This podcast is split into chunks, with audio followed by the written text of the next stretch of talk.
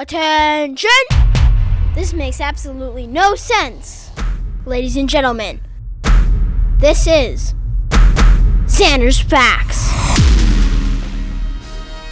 Hey, hey, y'all, what is going on? Welcome into the latest edition of the Xander's Facts podcast. I am, of course, the aforementioned Xander, and this is episode 74 of the podcast here on Wednesday, August 31st. Thank you all for tuning in for listening to the podcast. It is a big one this week because it is part one of our annual two part football season preview. I have got a ton of facts about college football this week that you are not going to want to miss. So, if you think you're going to like those college football facts on this week's edition of the Xander's Facts podcast, and if you like the Xander's Facts podcast, just the general, then remember to follow this podcast, download this episode, episode 74, rate the podcast, review the podcast, then go on all your socials Twitter, Facebook, Instagram, TikTok, Xander's Facts, that's Xander with a Z. And most importantly, remember to tell all your friends spread facts! Xander's Facts Podcast. Spread the facts. Tell all your friends about the facts on Xander's Facts, including not just the facts on the podcast, but also on Xander's Weekend Facts, the newsletter that comes out every Sunday morning, which you should sign up for, and you could do in the link in this episode's description. You can watch Xander's Facts on YouTube, and you can get all the Xander's Facts links that you need on the Xander's Facts link tree, which is also linked to this episode's description. How about that? Now, if you follow Xander's Facts on Instagram and you look at Xander's Facts Instagram story, you might know that I had a big announcement planned for this podcast, which I'm about to share with you in like two seconds. So hold on. And also, you should follow Xander's Facts on Instagram. But the big announcement is about Instagram because Xander, myself, and the Xander's Facts are launching two, count them, two new Instagram pages dedicated to Xander's Facts. I've got one for sports and I've got one for the midterm elections because that's big stuff that we're going to talk about coming up in the fall. So, in the next couple of weeks, I'm going to be launching Xander's Facts SC, Xander's Facts Sporting Club, which you know about if you read Xander's Weekend Facts, which is going to be dedicated to sports, football, all that stuff, World Cup soccer. It's going to have all the facts you need on those sports on that Instagram page. And then Xander's Facts Votes, which is going to be our other page, Xander's Facts Votes, which is going to be dedicated in the fall to the midterm elections because there's a lot of polls, data, numbers, info, all that stuff that's going on. Big elections, November 8th, and you should know about them. And you should know all the information before you vote. And so hopefully, with Xander's Facts Votes, you can get all the information before you vote. How about that? So, big announcement. Two new Instagram pages, only on Instagram. Xander's Facts Votes, Xander's Facts SC, which are actually well, they're actually accounts which you can go follow right now, which you should go do. If you say so. But in the next few weeks, I'm going to be setting those up because we're going to be busy in the fall with elections and in sports.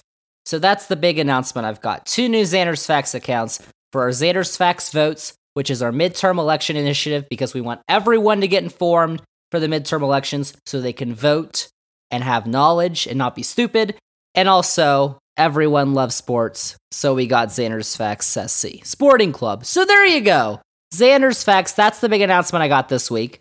But that's not what we're talking about this week because, as I mentioned at the top, we have got some football to talk about. It is the end of August. Today, Wednesday, August 31st, is the final day in the month of August.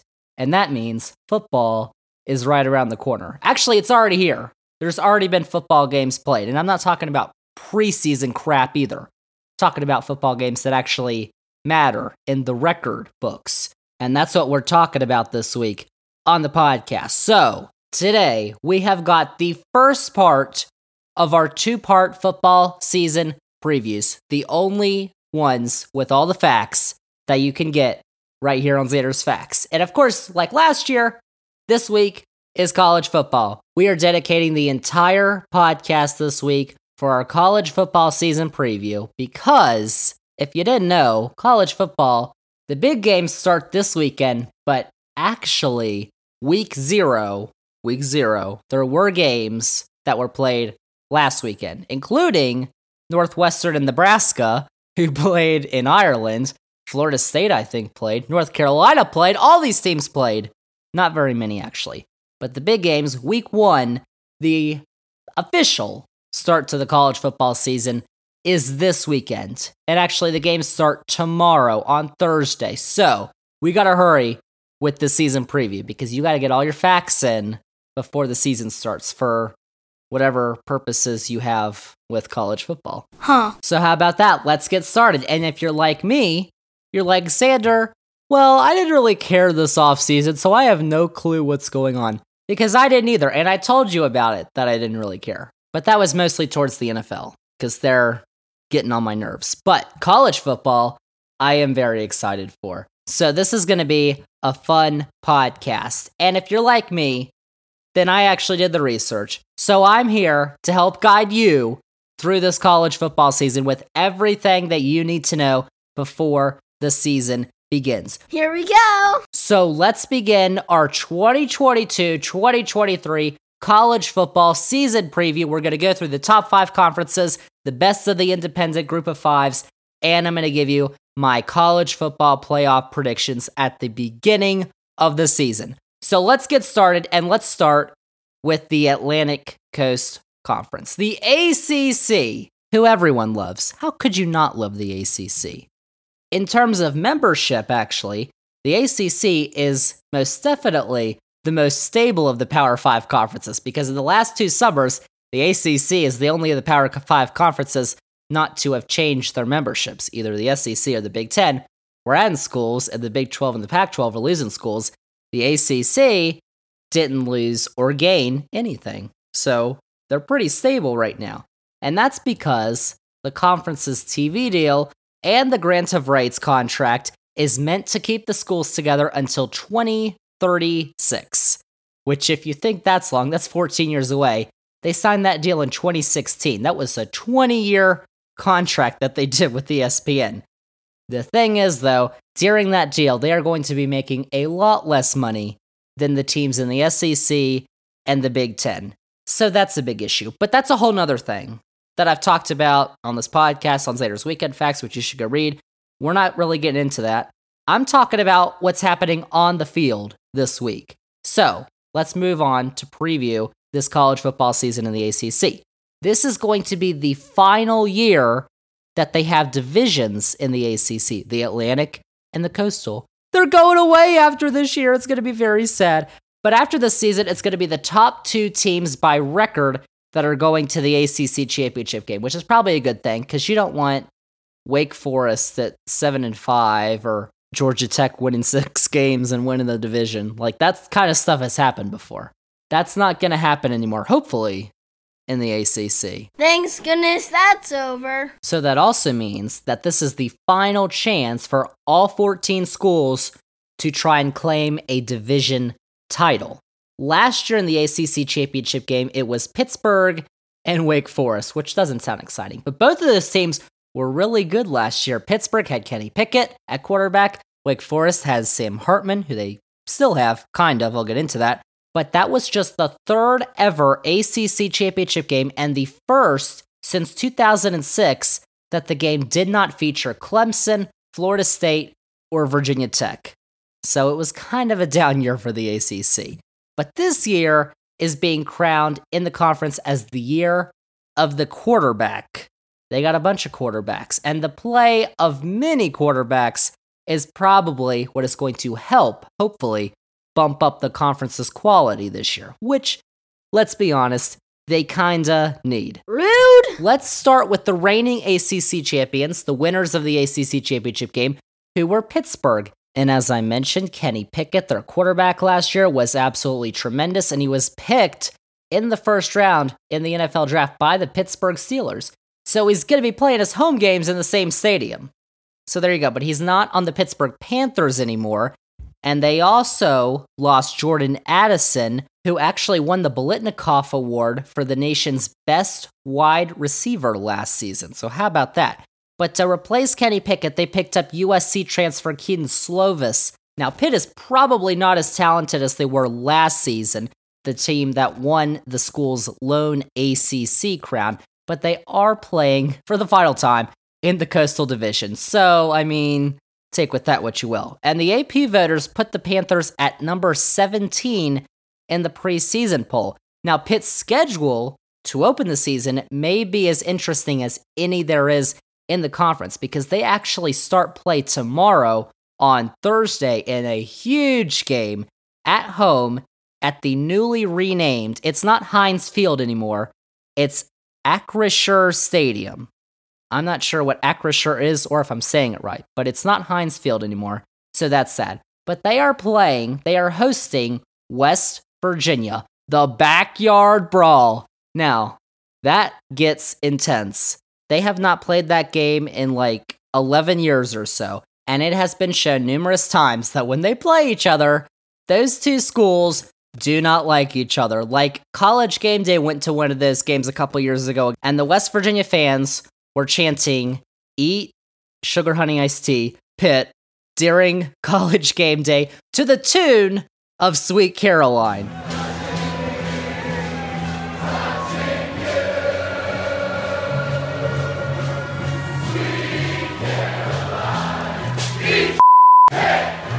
Like, yeah, that is going to be one to watch. And I'll preview West Virginia in a little bit in the Big 12. But the Panthers then host up and coming Tennessee the next week after they beat Tennessee by a touchdown last year in Knoxville. So Tennessee is now coming up to Pitt. But Tennessee is pretty good. So we'll see what happens there. And those two games are definitely going to be big for Pittsburgh. And they might be season defining games, first two games of the season. How about that? But the team that came out of the Atlantic Division last year was Wake Forest, which everybody predicted at the beginning of last season. I know I did. You're a liar! Sadly, I did not. But one big question could determine the trajectory of the Demon Deacons season this year, and that is the status of quarterback Sam Hartman, who was second team All ACC last year, and he led a Wake squad that returns nearly everybody from last season's surprising campaign but he is currently out with a non football related medical condition. So we don't know if or when he's going to return this season. So that is a big issue because he is a huge part of that team, as was shown last year. So if he's out there, Wake is a completely different team and a much better one. But without him, the Demon Deacons, the Deeks, are probably going to struggle throughout much of the season. But for whoever is at QB, He's got wide receiver A.T. Perry, who is going to be one to watch for the Deeks. And Wake opens the season ranked at number 22 in the AP poll. So there you go. But sticking in the Atlantic Division, let's talk about the team that has been owning the Atlantic Division for a while, until last year. And that was Clemson, because it appeared, oh my gosh, the sky was falling in Clemson, South Carolina last year after Clemson did not run the conference. I mean, we were talking about Clemson. Oh my gosh, this is horrible. They are terrible. And they won 10 games. So, like, we should probably tone down our freak out. They weren't that bad. And in the AP poll, the voters ranked them fourth to start the season. So clearly they think Clemson is back.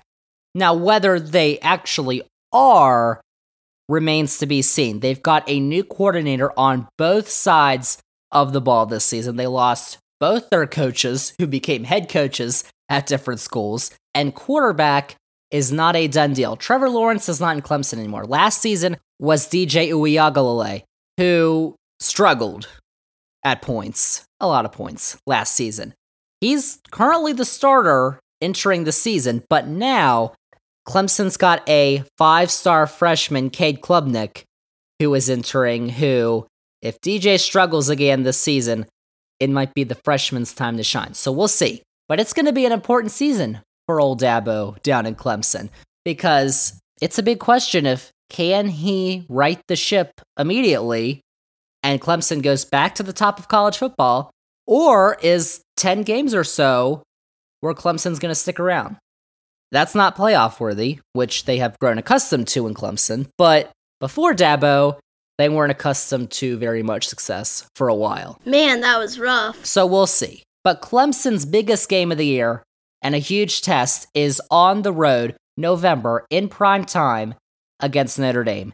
that game might be the ultimate key to providing an answer for where Clemson is. Now, staying in the Atlantic, there's a third ranked team in the Atlantic Division, and that is NC State, who are actually 13th, 1 3 in the preseason AP poll. And that probably seems like a reach to you. You're like, NC State, what have they ever done?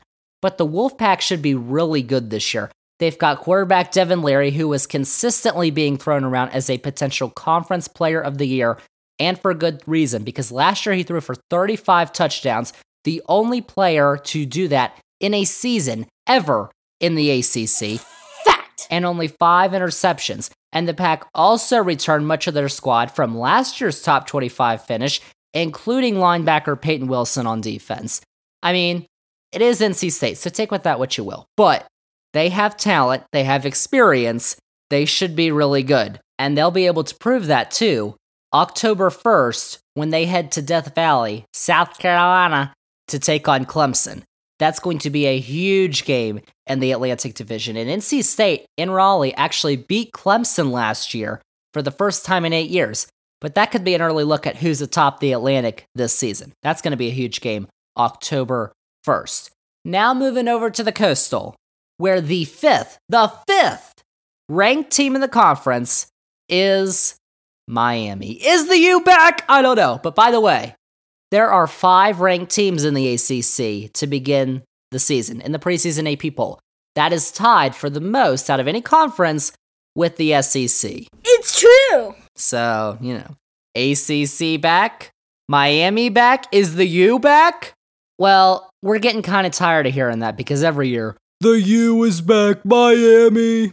We hear that and then they fall flat on their faces. But there is reason. I I can't believe I'm saying this, but there is actually a reason to see a turnaround finally happening in Coral Gables, Florida, because Miami has a new coach by the name of Mario Cristobal who played at Miami back in the day. He was the head coach of Oregon.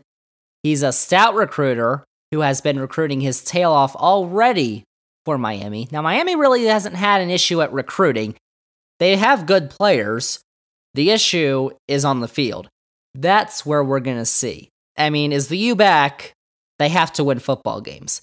We'll see if that happens. But the university is finally pumping in big money into the program. So, I mean, this could be the turnaround.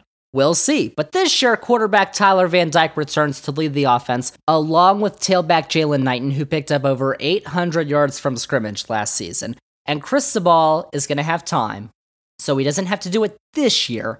But if, like in a few years, if he can't bring the U back, I'm not sure anyone else can because that guy is Miami. And he's a really good football coach, as he proved at Oregon. His teams at Oregon were really good. Maybe it's not this year, and it probably won't be this year. But, I mean, Miami. We might actually have to watch out for Miami in the future. How about that? But they have a big early season test September 17th. That's week 3 at Texas A&M. Now, if they could actually beat Texas A&M, then everybody's going to be like, "Oh my gosh, the U is back." They probably won't. But I mean, they could, I guess, hypothetically. But eh, probably not. So that's Miami. Now, elsewhere in the Atlantic Division, we've got Florida State.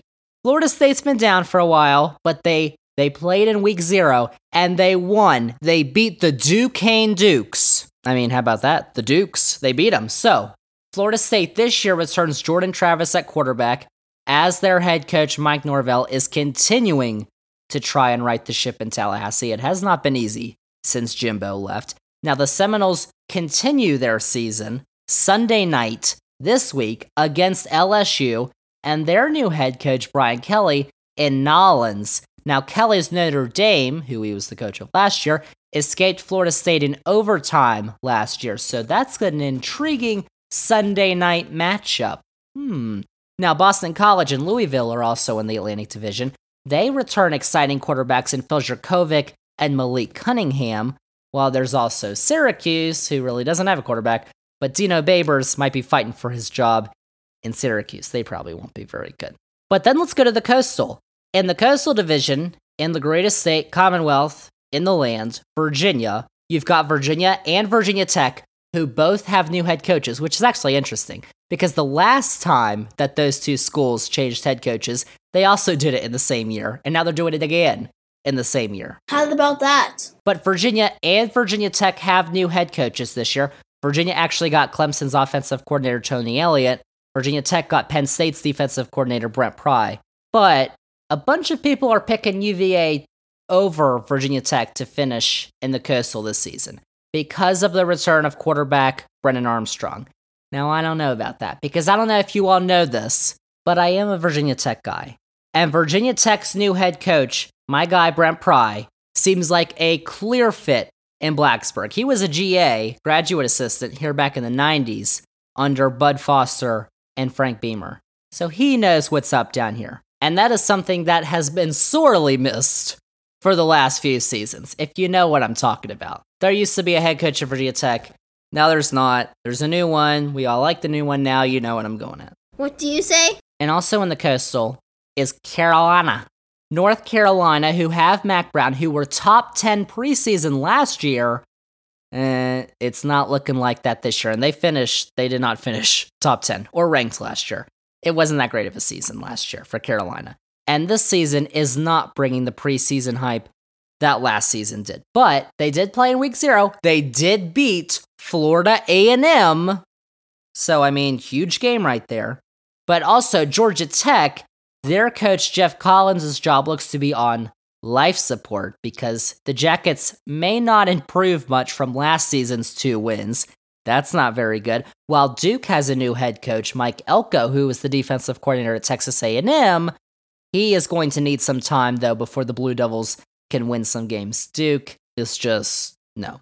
So that's the ACC, but let's make some picks for the ACC, which should be interesting. I mean, last year I did think that Clemson was going to be the runaway pick to win the ACC. And a lot of people did, so don't blame me. Whoops. But that did not happen. This year, I have learned from my mistakes. I do think that Clemson may have some kinks to work out this year. So I've got North Carolina State, the Wolfpack, out of the Atlantic. They look ready to go this season, I think. And out of the Coastal, uh, it's kind of a tough pick, but I will go with Miami because I do think Miami is going to be better because they do have an actually good head coach. We'll see, though. But maybe it's more preseason hype. I mean, I don't know. But that's my ACC championship game. And then I've got NC State winning the ACC, winning their first ACC championship game, but with a loss or two. I think they will have a loss or two. It'll probably keep them out of the playoff. So that's my ACC preview for this season. Now let's go over to the Big 12. And this time last year, I was looking at my notes for last year, and I was like, the Big 12 is in serious danger because we had just learned that Texas and Oklahoma were going to the SEC. And everybody was like, well, the ACC can get some of these teams, the Big 10 can get some of these teams, the Pac 12 can get some of these teams. Bye bye, Big 12. But now, the Big 12 is in pretty good position, I would say. I mean, they are going to add UCF, Cincinnati, Houston, and BYU in a couple of years. So they appear to have the upper hand over the Pac 12, because we all know the Pac 12, what's going on there. They may appear to have the upper hand if they wanted to grab some of those schools, which hasn't happened. But I mean, you never know what's going to happen with this stuff. So for now, the Big 12 sits at 10 teams, though, because Texas and Oklahoma are still there. And there's some interesting developments at those schools, which could make for a wild ride in the Midwest this year. Last season, Oklahoma's six year run as conference champions ran dry as Baylor beat Oklahoma State in a thrilling conference championship game.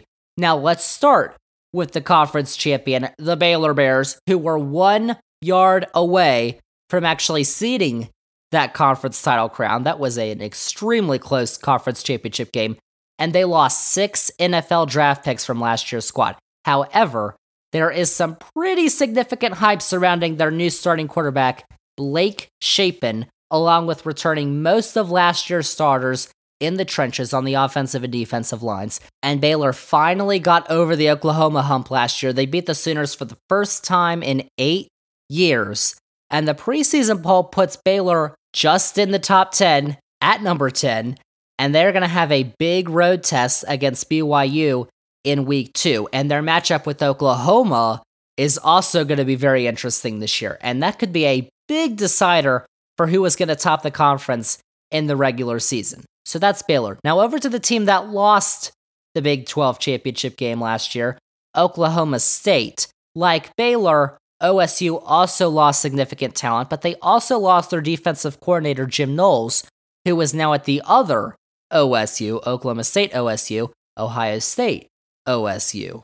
Although I guess they'd like to be TOSU, the Ohio State University. Ugh. But anyway, the Cowboys of Oklahoma State don't look as talented as last season. So that may signal a rebuilding year. But a rebuilding year looks like it's probably going to be pretty common across the conference. So that may not be an issue, including for their rival Oklahoma, who of course they play in the Big Bedlam games. That may be ending though when Oklahoma joins the SEC, so we're only going to have a few of those left. Now, Oklahoma State snapped a six game losing streak to Oklahoma last year, and that November 19th matchup, that's the second to last week in the regular season, should definitely be intense in Norman. So, Oklahoma State starts the year at number 12, actually, the preseason poll, and they go on the road to Baylor this season while they also host Texas. Oklahoma State. Mike Gundy, who cut his mullet last year. I hope it's back this year, which maybe if it's back, maybe they'll win the conference. How about that? Debatable. But over across the state in Oklahoma, things are changing. Gone is head coach Lincoln Riley and quarterback Caleb Williams, and in comes former Clemson and Oklahoma defense coordinator Brent Venables, who takes over the reins, as does UCF transfer Dillon Gabriel at quarterback. Now, under Lincoln Riley, Oklahoma was an offensive powerhouse who was thrashing the Big 12, except for last year. But it's unknown whether that's going to continue under a defensive minded head coach like Venables. Venables was at Clemson for a long time and he had a lot of job offers, but he was very selective and he took Oklahoma's. Now, despite the changes and not making the Big 12 championship game last year, the Sooners are the preseason favorites and are currently sitting at number nine in the preseason poll. And they actually have an interesting road game against former conference foe Nebraska in week three. Now, Nebraska we'll get to, but like Scott Frost needs to win that game for Nebraska. They lost to Northwestern in Ireland. Ay, ay, ay. And of course, for Oklahoma, you've got Oklahoma State and Texas on the schedule. Two huge rivalry matchups. It's going to be really interesting what Oklahoma does this year because they have that new head coach. Now, over to Oklahoma's arch rival, because it's not Oklahoma State, it's Texas. Now, could this be the year that Texas is back? Well, just like the previous 10 or so that we've said that, probably not. And this year's squad isn't even ranked to start the season because Texas is definitely one of those teams that gets ranked at the beginning of the season and then drops back.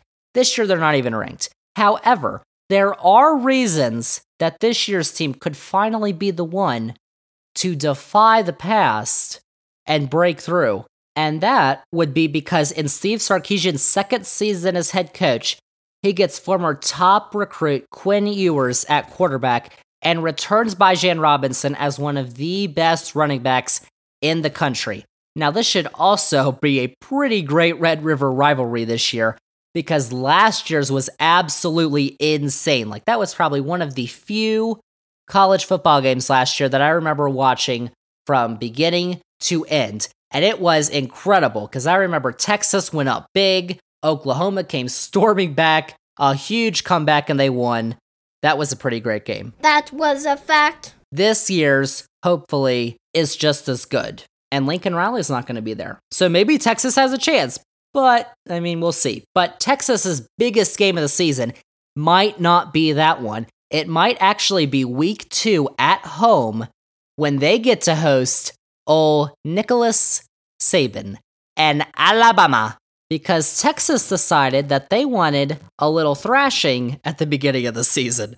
Alabama comes to Austin for a noon Eastern, 11 a.m. Central Time kickoff in week two, the middle of September. Let me just tell you, that is not going to be good for Texas. However, if you are a Texas fan, or you just want Texas to be better, there is reason for hope because next year they will be getting Arch Manning, the son of Cooper Manning, who is the brother of Eli and Peyton Manning, who are all the sons of Archie Manning, Arch, who is being lauded as the next great Manning. Now, I don't know about that, but I mean, he's a senior in high school, but we'll see. So there you go. Is Texas back? Probably not.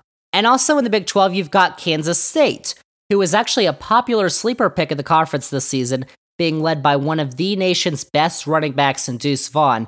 And they've also got Nebraska transfer Adrian Martinez at quarterback, and his presence could instantly provide an upgrade. So actually, watch out for Kansas State in the Big 12. They might be upsetting a couple people. And Texas Tech and TCU have new coaches this season, but both of those teams are probably just going to sit firmly in the middle of the conference. And you've also got Iowa State. Now, Iowa State was my pick to win the conference and go to the playoff last year. That did not exactly happen. Terrible. And their talent that they had last year, a lot of that is gone. But their quarterback, their new quarterback, Hunter Dekkers, is going to have to perform very well in his first starting season to replace a lot of the talent that they lost in Ames. Like, Iowa State's probably going to drop back this year. And it's most likely a make or break year at West Virginia for their head coach, Neal Brown, who has big trips beginning of the season. We told you Pitt, but they've also got a trip to Virginia Tech on a Thursday night in Lane Stadium. That's going to be ugly for West Virginia. I'm just saying. Guaranteed. But those are big rivalry games for West Virginia in the non conference. And their talent doesn't look that exciting on paper, at least. Now, when they play, we'll see. But uh, I don't know about West Virginia. And then there's Kansas, which, you know, Kansas is there. They're better than they were. But, I mean, they're Kansas. So, for my Big 12 picks, I've got Baylor and Oklahoma having the best regular season records and making the conference title. And by the end of the season, I do think that Brent Venables is going to have things figured out in Norman, and Oklahoma's going to be rolling, and they will reclaim the conference title over last year's champion. I've got Oklahoma winning the Big 12 championship. So that's the Big 12 conference. And now let's move over to the winners, certainly, of the offseason the Big Ten, not just because of the news that USC and UCLA are joining the conference in 2024, but also the recent news of a brand new TV deal that is going to be paying the conference handsomely. So let's actually break that TV deal down for a second because I broke it down on Xander's Weekend Facts, which you should go read, but also you may not know about it which it's going to affect your college football viewing habits. So I just wanted to let you know. Xander warned you. But it is a big deal for not just the conference, but college sports as a whole. Because beginning next season, beginning with the 2023 2024 academic year, the Big Ten will air its games on Fox, CBS, and NBC in the beginning of a seven year deal that is going to pay the conference over $1 billion annually, the first college conference to get a deal worth over a billion dollars annually. So after this season, that means that Big Ten home games are not going to appear on ABC or ESPN anymore. Now, ESPN's been airing Big Ten games since the early 80s, and ABC since like the early 60s. So that is interesting. And apparently, the Big Ten did give an offer to ESPN, but it was a bad offer. And ESPN was like, no thanks. So that's what happened. So after this season, they're not going to be our Big Ten home games. But if the Big Ten team in any sport, football, basketball, whatever, if they're at a neutral site or if the Big Ten team's on the road, they can still be on ESPN or ABC. But they're not going to have any more Big Ten home games in any sport, which is going to be a change. They're only going to be on Fox, CBS, and NBC. And of course, there's going to be some games on Big Ten Network, which Fox basically owns the majority of and FS1, which Fox owns, and Peacock, which is NBC's subscription service. So there are going to be some games that are only available on streaming, but the Big Ten doesn't really care because they're going to be raking in 80 to 100 million dollars per year. Get that dough. Each school is from the deal. Now it's going to take a few years because the deal winds up as the years progress. But I did also talk about this deal. I think I had more information on the Xander's Weekend Facts article, newsletter, whatever, that I wrote, which you should go check out. It's not a whatever, it's very important about the Big Ten deal, college sports as a whole. It's, you know, it's going, which you should check out, Xander's Weekend Facts, which is linked to this episode's description. But getting back to the on field product of the Big Ten, It was Michigan. It was not Ohio State who controlled the conference last year. It was the Michigan Wolverines who finally broke through under coach Jim Harbaugh, beat Ohio State, and won the conference title. So let's start off with the defending conference champions because everything seemed to go right for Michigan last season. For the first time in over a decade, that's the biggest, one of the biggest rivalry games in college football. And in over a decade, Michigan had not beaten Ohio State. They finally did last year, and they turned that into a Big Ten Conference Championship in their first Big Ten title game appearance, and they turned that into the program's first appearance in the college football playoff. These are facts. This season, the Wolverines return quarterback Cade McNamara, who may be challenged by newcomer JJ McCarthy, and they also return running back Blake Corum. The offense looks in pretty good shape. If McNamara struggles, they've got a backup who they can replace him with. But the defense is going to have to rebuild because they lost three players who were drafted in the first two rounds of the NFL draft last year. The regular season ending matchup is on the road this year against Ohio State, and Ohio State is not going to be very kind to Michigan. They aren't either year, but especially this year. And Jim Harbaugh had some words for Ohio State too, and their coach Ryan Day. Like, Ohio State is not going to be friendly to Michigan at all even though they aren't anyway. But it's going to be ugly at the end of the season. But you've also got Michigan, who's ranked number eight in the preseason poll. They've got a conference championship game rematch at Iowa, and they have not won at Iowa since 2005. And they also have a game on the road at Wisconsin, and they host their in state rival, Michigan State, this year. That's Michigan. Now, last season for Ohio State, they were the runaway preseason favorites in the conference, just like Clemson. Ohio State was a lot better than Clemson last year, but Ohio State, like Clemson, did not win the conference. Now, this year, Ohio State is also the runaway favorite to win the conference. But Ohio State's talent, they had talent last year. But this year, they've got a lot more experience, especially quarterback CJ Stroud, who was back after finishing fourth in Heisman voting last year, and he's got Jackson Smith-Njigba returning as his top receiver, along with Marvin Harrison Jr., who looks to break onto the scene. And the expectations are sky high for the Buckeyes, who are number two in the preseason poll. They are the only Big Ten team who have appeared in the college football playoff national championship game, and they're the only Big Ten team to have won the playoff, and they did that in the first year of the playoff. This is true. A weakness last season for Ohio State, though, was defense. And that looks to get better because, as I said, Jim Knowles, the defensive coordinator at the other OSU, was brought into this OSU. So that should bump things up a little bit. And now, as I said, Ohio State hosts Michigan, and they will be looking for some revenge in a game that actually, at the end of the season, it did last year. This could have some major stakes, not just for the Big Ten, but also for a playoff spot. Now, Ohio State also has to face Penn State, of course, on the road this year, and they opened the season with a huge top five matchup at home on Saturday against Notre Dame. Ooh. So then let's go to the West Division in the Big Ten because the champions of the West Division were Iowa, who start the year off as favorites to defend their division crown. And it's same old, same old in Iowa City. We look at the Big Ten West, it's Wisconsin, Iowa, Nebraska, Northwestern, Minnesota. Defense, defense, defense. Some of the ugliest football you have seen. But there are times when it worked. Last season, Iowa won the division and made it to the Big Ten championship game, so it worked pretty well for them. But defense, once again, is the claim to fame. They've got linebacker Jack Campbell, quarterback Riley Moss, and defensive end Lucas Van Ness, whose nickname is Hercules. They are the big names for a defense that's going to have to carry the Hawkeyes if they want to continue atop the division, because the offense probably isn't going to be very impressive. But there are other top contenders in the West too Minnesota and Wisconsin, who are going to be right at Iowa's tails. They've got an October 1st visit, as I said, from Michigan, which is going to prove pivotal because Michigan hasn't won at Iowa in 17 years. And Iowa starts the year actually outside of the preseason top 25.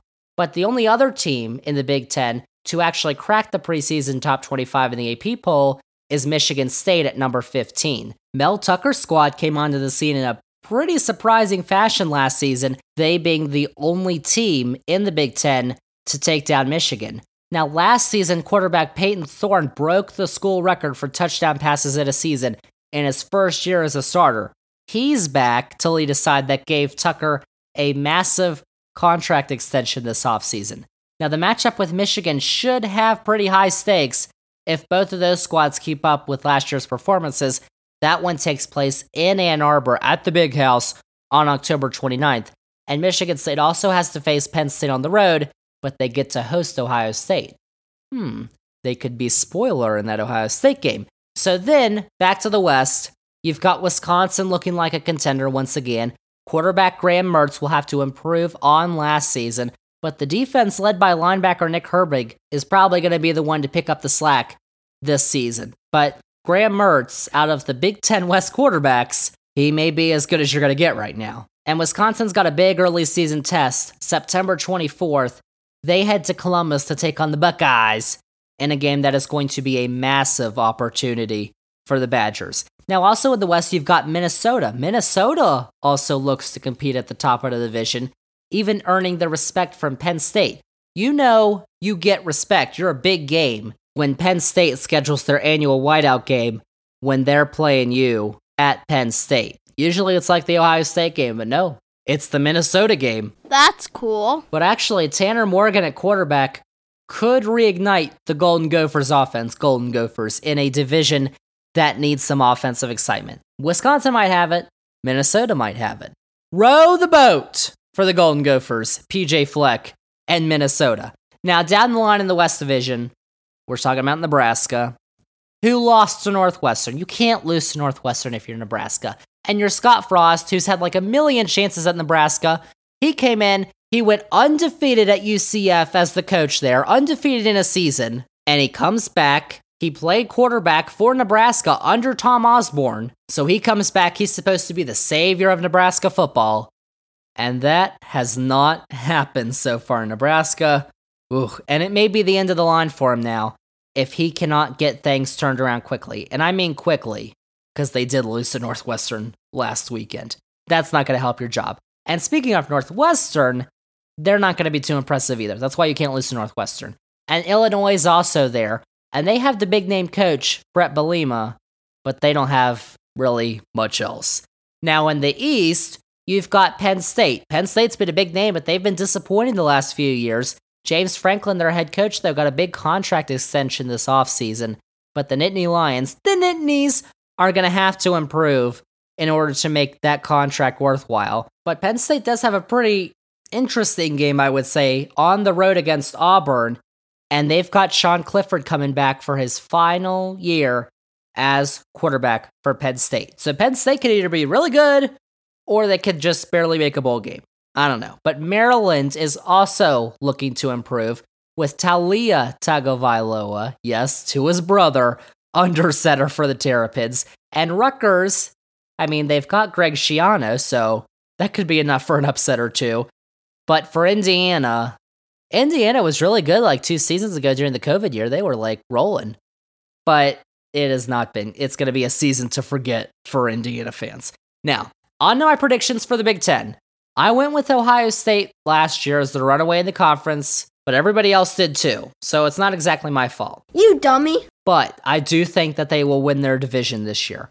They have got incredible talent that they had last year, and a lot of it. They've got more of it now, but they also have a lot of experience for that talent, which is huge in college football. And I think they're going to put it on Notre Dame this Saturday. You just watch.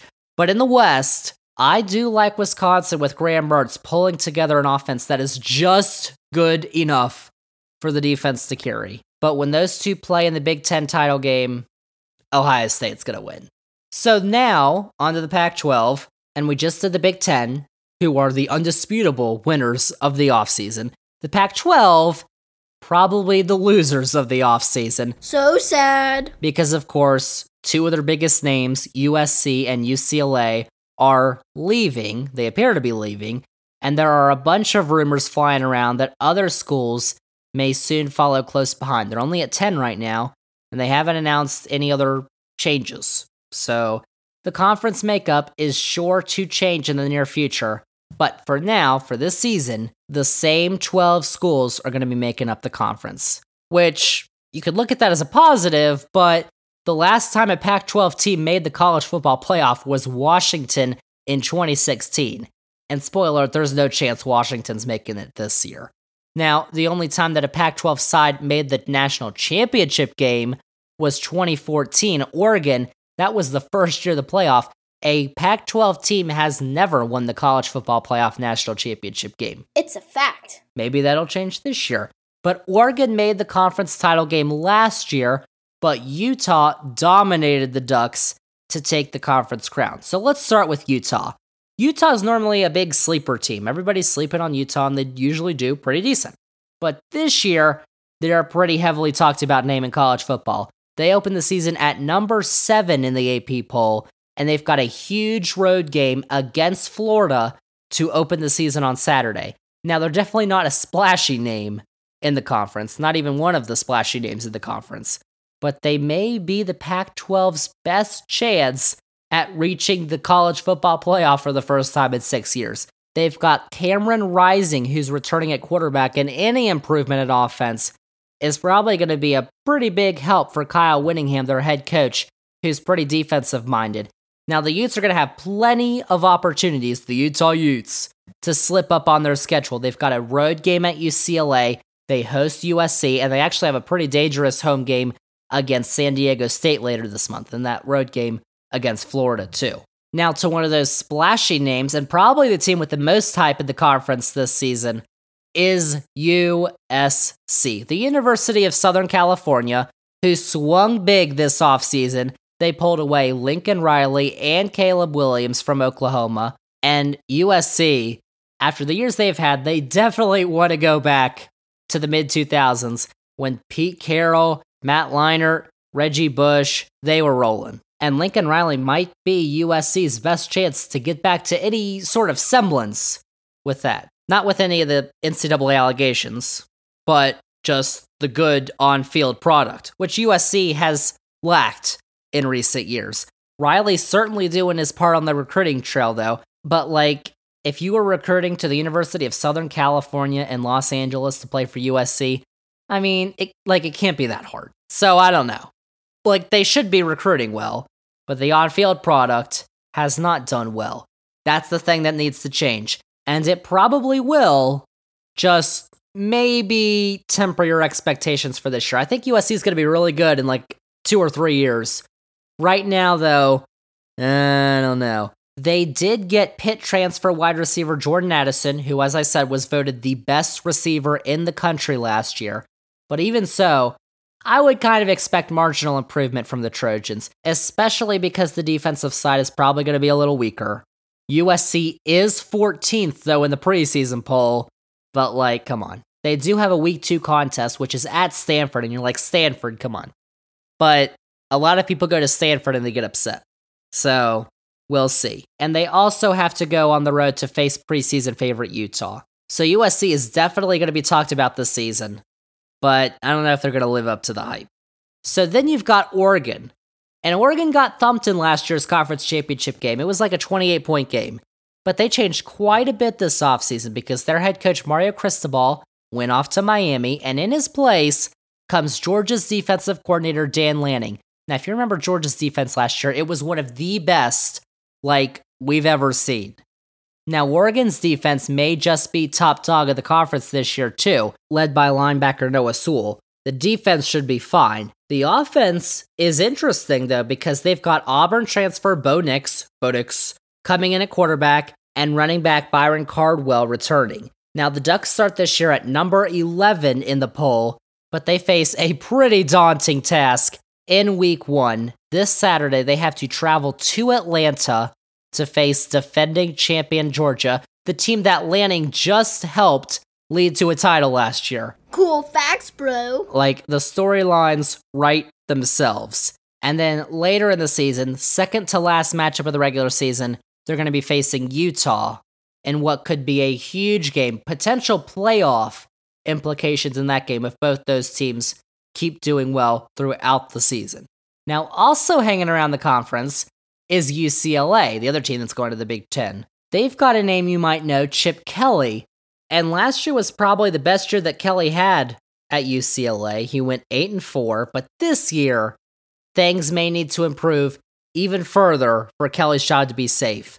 Dorian Thompson Robinson does return at quarterback and is capable of putting on a show, but can UCLA beat USC or Oregon or Utah? That doesn't look likely. And that's the issue with Chip Kelly at UCLA. He hasn't gotten them into the upper echelon of the Pac 12, which they've expected, and it hasn't happened yet.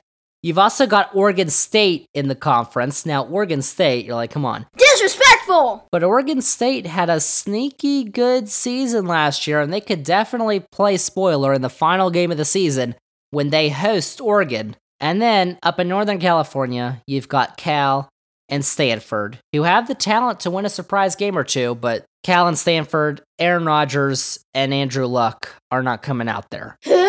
Now, up in Washington, Washington State, both Washington UW and Wazoo Washington State both have new coaches. They're probably going to need some time to get those programs on the right track, though. And then there's Arizona. Arizona was like really bad. They were FBS bottom dweller. But actually, they've improved to be respectable a little bit. So there you go. But Colorado and Arizona State are probably going to finish last in the conference. And Arizona State still got Herm. Herm! Oh, poor Sun Devils. But that's the Pac 12, so let's go to my picks. Divisions are gone in the Pac 12 this year for the first time. The top two schools are going to be moving on to the conference championship game. So in the title game, I've got Utah and Oregon in a rematch from last year. USC is probably going to hang in there for a while at the top, but I think Lincoln Riley's got some time to spare. I don't think this is the year for USC. Now, in that game, I've got Oregon winning the rematch of last year's conference championship game. The Ducks of Oregon are going to win the conference title rematch. And I do think that they may surprise some people this Saturday against Georgia. That's a big game in Atlanta. So basically a home game for Georgia, even though it's technically a neutral site. But I'm not saying Oregon's actually going to win. I'm just saying they may surprise you against the defending champions. Now, let's go to the conference of the defending champions, the SEC. Another season, another national championship, won by a school in the Southeast. This time it was Georgia, just the program's third championship, though, and their first chip since 1980.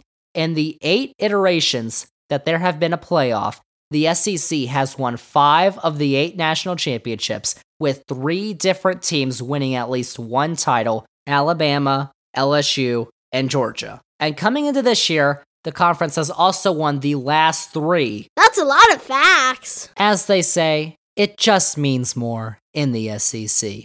But last offseason, the SEC was the talk of the town after announcing the additions of Texas and Oklahoma. But since then, the conference has remained pretty quiet. Now, is that going to stay that way? Uh, we'll see. But last season, even though Georgia was able to capture the national crown, Alabama was still able to capture the conference crown. But let's start with the defending national champion, Georgia Bulldogs, because the Bulldogs are looking to become the first repeat champion in college football since Alabama in 2011 and 2012. Now, head coach Kirby Smart was finally able to beat his old boss, Nick Saban, the second time around last year. Couldn't do it in the conference title game, but did do it in the national championship game. Now, Georgia's defense last year, as you may remember, was a sight to behold. They were one of the best we may have ever seen. But their defensive coordinator, Dan Lanning, is now off to Oregon. The offense helped last year too. The rise of quarterback Stetson Bennett, who is returning along with tight end Brock Bowers. The defense probably is not going to be as strong, though. That was like record setting last year. They lost five first round draft picks on that side of the ball, but the offense may be able to pick up the slack. We'll see. But the Bulldogs, as I said, start the year off with a trip down the road to Atlanta to face Dan Lanning's Oregon Ducks opening the season. I expect Oregon to compete. I said that. But we are going to see in this game if Georgia's title defense is actually legitimate. We're going to see that on Saturday. And Georgia starts at number three in the AP preseason poll. So if they win that game, I mean, there really isn't any reason why they couldn't go undefeated up until the SEC championship. They don't have to face Alabama, Arkansas, or A&M from the SEC West the regular season. So that sets them up pretty nicely. So Georgia's got a pretty good schedule, I would say, in the SEC. Now, we talked about the team that won the national championship, but how about the team that won the conference championship? Alabama. Now, Nick Saban, I don't know if you heard this, but he's the head coach at Alabama. He described last season as a rebuilding year, which should probably simultaneously scare you and make you wonder if Nick Saban's crazy at the same time, which both are probably true. Alabama is back atop the preseason poll. They're number one, of course, but for good reason, once again, because this is literally an NFL team playing in college. Bryce Young returns at quarterback after winning the Heisman Trophy last season. Will Anderson and Jordan Battle are going to lead a defense that, along with the offense, is probably going to be among the country's best. It is just going to be the same old, same old at Alabama under Nick Saban. But maybe this year they will be rebuilding. Quit whining. Now they have that week two matchup against Texas in Austin, which I don't think is going to be close. I think Alabama's going to roll. But they do have an interesting three game stretch in October. On the first, they go on the road to Arkansas, who they had some trouble with in Tuscaloosa last season. Then the next week, October 8th, they host Texas A&M. Now, they lost Texas A&M on a last-second field goal last season, and their coach Jimbo Fisher got into a pretty public spat with Nick Saban this offseason because Nick Saban claimed at a booster, I guess, event that A&M's top-ranked recruiting class because A&M had the top recruiting class was all bought for. That's basically what he said. Now, Fisher, Jimbo, vehemently pushed back against that idea. And now apparently they're fine, but I mean, everybody still has that date booked on their calendars. But Alabama should still not look past Arkansas, nor should they look past their next week's opponent on the road at Tennessee. I think Tennessee is going to be better this year. Now, I will give you a bold prediction. Bold Xander's fact. Alabama will lose at least one of Arkansas, A&M, and Tennessee. They will lose at least one of those games in that three game stretch to begin October. That's a big fact. Write it down, mark it. Xander's facts. Now that's Alabama, but let's go to A&M. The thing about A&M, their recruiting has been among the top of the country, but not just last year, for a bit now. But the results on the field have not. Now last year, Texas A&M was also a top 10 preseason program. They're ranked number 6 this year. They were 4th, I believe, last year. And they did beat Alabama last year, but they only finished 8 and 4, 4 and 4 in the conference. Now, the Aggies are really talented, but the question is can they put it all together? And the answer might be at quarterback, where sophomore Haynes King has the starting job. But in week 3, A&M's going to host the Miami team that may or may not be back. So that's going to be an interesting matchup. And then the next week they host Arkansas, and two weeks later at Alabama. The, the schedule is always grueling in the SEC West, and I'm not sure that A&M has everything it needs to compete with Alabama this season. Now on to Arkansas in the SEC West because the Razorbacks had a pretty surprising season last year. They finished 9 and 4 in a season where they beat A&M, they lost to Ole Miss in a 1-point thriller, and they came within a touchdown of Alabama in Tuscaloosa. Now, this is the year where Arkansas can show they are for real, and they have a ton of opportunities to do so. They open the season Saturday, hosting a ranked Cincinnati squad, the one that was in the college football playoff last year. They host Alabama and Ole Miss. They face BYU and Auburn on the road, and they face A&M in Arlington, Texas. It is a tough schedule, but their quarterback KJ Jefferson returns, and the Hogs have a ton of chances to make a big statement. So Arkansas starts the year at number 19 in the AP preseason poll. Woo pig suey. Nice try, buddy. The biggest threat, though, in the SEC East to Georgia is most likely Kentucky. which may or may not be a football school. That was a whole big thing because John Calipari said it was a basketball school. The football coach didn't like that. They got angry. But the Wildcats return Will Levis at quarterback, who could make the Cats offense very exciting. And UK's schedule isn't bad. They've got a week two trip to Florida, which could show if Kentucky has it in them to challenge Georgia this year. And they've got road trips to Ole Miss and Tennessee, which are probably going to be pivotal for the team that is ranked 20 to start the season. Now, Ole Miss, head coached by Lane Kiffin, also had a decent year last season, led by quarterback Matt Corral, who is now in the NFL. And the Rebels had 17 transfers this offseason, so much of the roster is going to be relatively unknown. Now, Ole Miss starts the year at number 21 in the poll, but they could either be really good or really not. Like, we're just going to have to wait and see. But Lane Kiffin's a pretty good coach. Now, elsewhere in the SEC East, you've got Rocky Top, Tennessee, who had a pretty good year, a resurgence under head coach Josh Heupel and quarterback Hendon Hooker. The Vols finished 8 and 4 this year, and this year they host Alabama just after the A&M game. I think that is a perfect time for a potential upset. Now, we'll see. Third Saturday in October, Tennessee and Alabama. Tennessee has not done well recently, but it may not be a blowout this year. How about that? Now, Florida has a new coach in Billy Napier with two big tests against Utah and Kentucky to open the season. And my guy, Shane Beamer, is entering his second year as South Carolina's head coach, with Oklahoma transfer Spencer Rattler coming in at quarterback. And there's also Missouri, who could get a big win or two, I guess. And there's Vanderbilt, who are, you know, hanging around.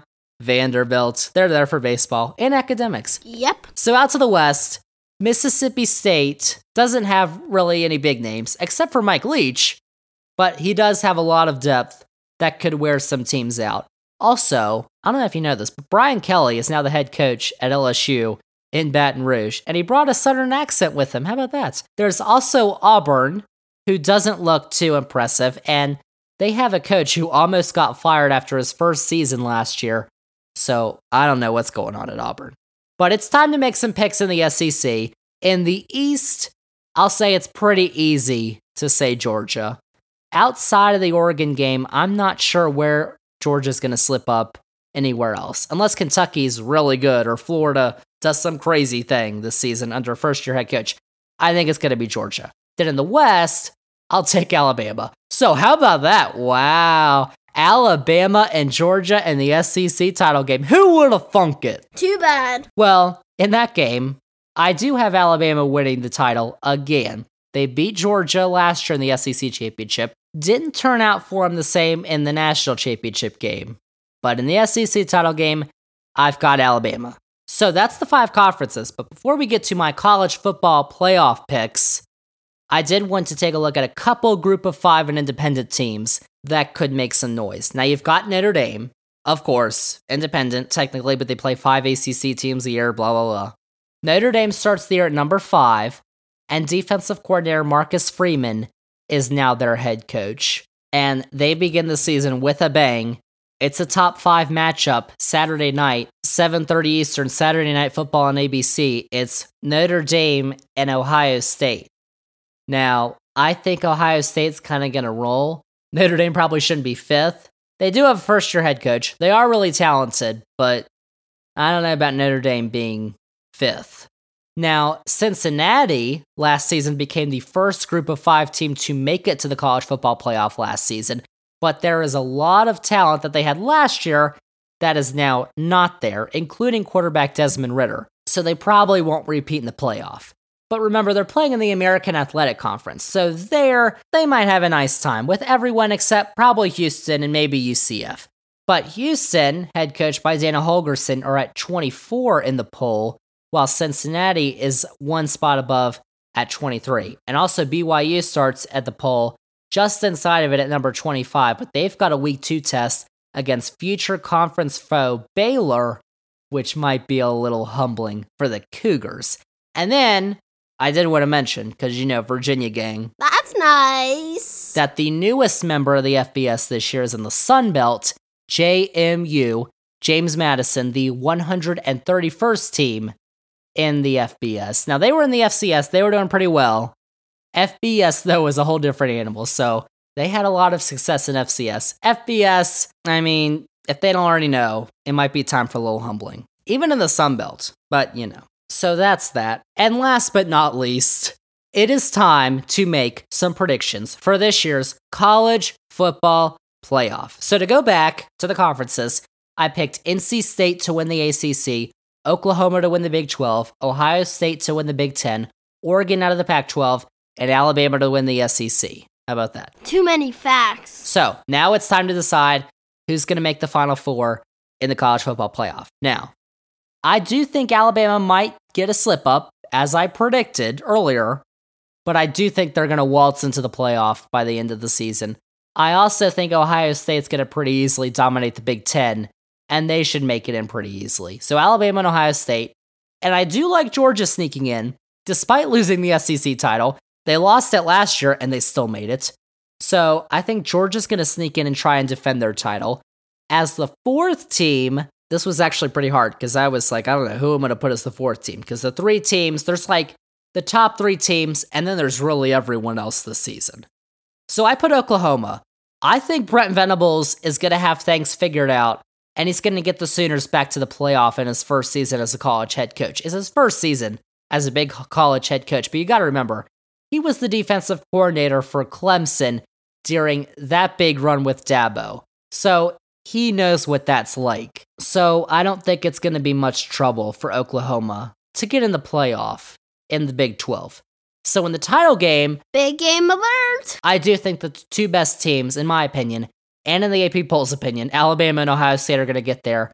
And Alabama's rebuilding season last year is going to turn into a championship winning season this year. Alabama! The Crimson Tide are going to win the College Football Playoff National Championship game for the 19th time and the seventh under Nick Saban. They're going to win the national championship. The fourth college football playoff national championship, which would be the most out of any school. A sure thing. So there you go. That was pretty long, but that was my 2022 2023 Xander's Facts college football season preview. And this year, like I did last year, I'm going to continue to make my college football picks each week for games featuring a team ranked in the top 25. And the big games start this weekend, Thursday. So I'm going to put that up pretty soon on the Xander's Facts Instagram page. Those are going to be exclusive on the Xander's Facts Instagram page this year, which you should go check out, as well as the all new Xander's Facts SC Instagram page, which I am going to set up in the near future, in a few weeks. Xander's Facts SC on Instagram will be up and running. But you should go follow it right now. Xander's Facts. And by the way, I had that big announcement about the Instagram pages. I've got another big announcement pretty soon in the next few podcast episodes. This one even bigger than that one about Xander's Facts that you all are going to like. So stay tuned. I got a big announcement coming up in the next few weeks on Xander's Facts. But there you go, college football season. The college football season is already underway, but the boatload of action, as I said, gets underway this weekend. The big games. Thursday, we've got the backyard brawl. That's going to be huge. Then Saturday, Oregon and Georgia, and Ohio State hosting Notre Dame. What a way to kick off the season. I am actually pretty excited about college football. I didn't think I'd get very excited because, you know, I'm all into the soccer. But college football, I'm pretty excited for you know, we're doing NFL next week, so we'll have the season preview for the NFL. But I am super excited for this weekend of college football. So there you go. So that's my preview. And that's what I got for you on episode 74 of the Xander's Facts podcast. Thank you all for listening. And remember, if you liked all the facts that I had on this week's edition of the podcast, remember to follow the podcast, download this episode, rate and review the podcast, then go on all your socials Twitter, Facebook, TikTok, and Instagram. Xander's Facts, that's Xander with the Z. And most importantly, remember to tell all your friends. Spread the facts! Xander's Facts Podcast. Tell all your friends about Xander's Facts, Xander's Facts Podcast, Xander's Weekend Facts, Xander's Facts on YouTube, Xander's Facts Linktree, all those things. Tell all your friends, tell everyone you know about Xander's Facts. So that is episode 74. That's the first part of our 2022 2023 football season preview. Next week is the second part. We are doing the NFL, pro football. So you're going to want to tune in for next week for our NFL season preview. So that is it. That is a wrap on episode 74 of the Xander's Facts podcast. Thank you all for listening, and we'll see y'all with episode 75 next week.